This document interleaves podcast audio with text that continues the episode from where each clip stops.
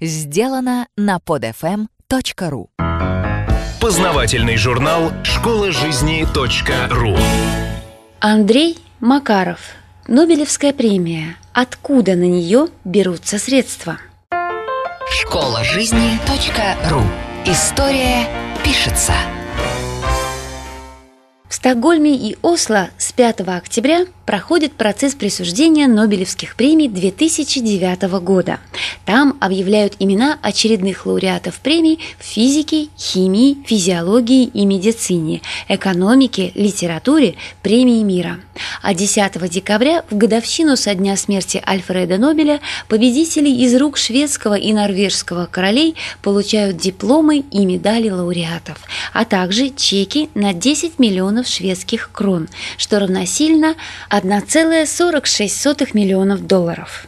Сами Нобелевские премии за 108 лет своего существования уже настолько приелись, что ничего, кроме легкого любопытства, ну и кто там в этот раз отгребет по полтора лимона американских рублей, не вызывают.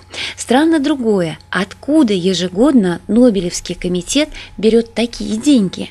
Он не добывает нефть, не варит сталь, даже наркотиками не торгует, а деньги у него, как неразменный пятак, не кончаются.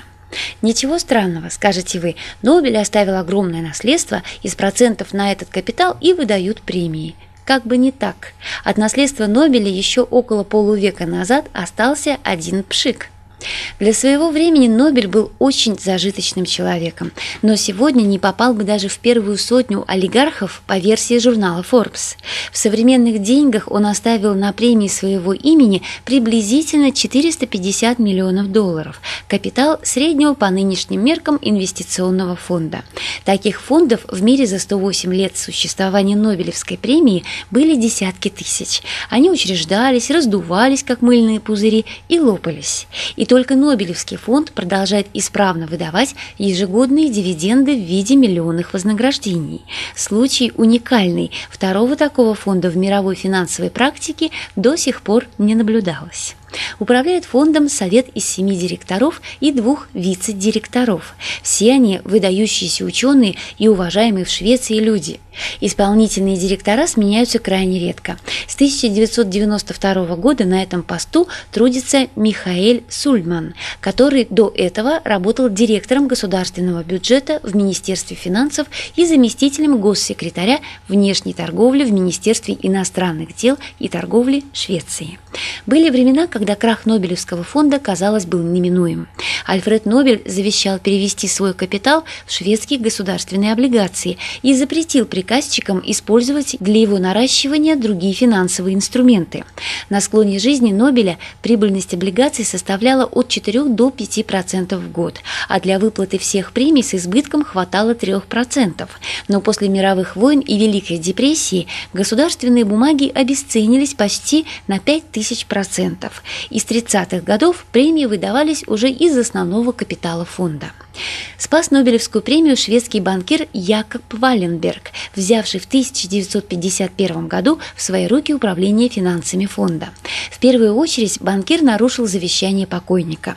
Пользуясь связями в правительстве, он договорился погасить облигации, а наличность инвестировал в американскую экономику.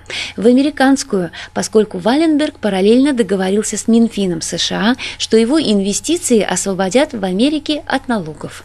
С тех пор американским ученым почему-то очень везет на Нобелевские премии. Конечно, это было вопиющим нарушением Нобелевской этики, но банкиру Валенбергу было безразлично, ведь он делал деньги. И если Нобелевский престиж для своих ученых американское правительство было готово купить, то этот престиж нужно было продать по максимально высокой цене. После Якоба Валенберга финансовым менеджментом фонда занимались только профессионалы. Якоба сменил его родной брат Маркус, тоже банкир, а последнего еще один шведский банкир Густав Содерлунд, который открыл для фонда золотую жилу – торговля недвижимостью.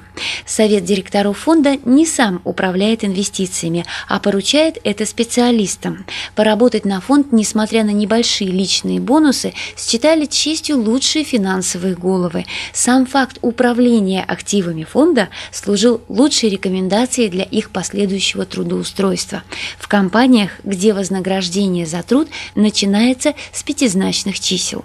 Наибольшую частицу своих капиталов фонд держит в американских 24% портфеля и европейских 22% ценных бумагах, поэтому попал он в очень непростую ситуацию с началом кризиса.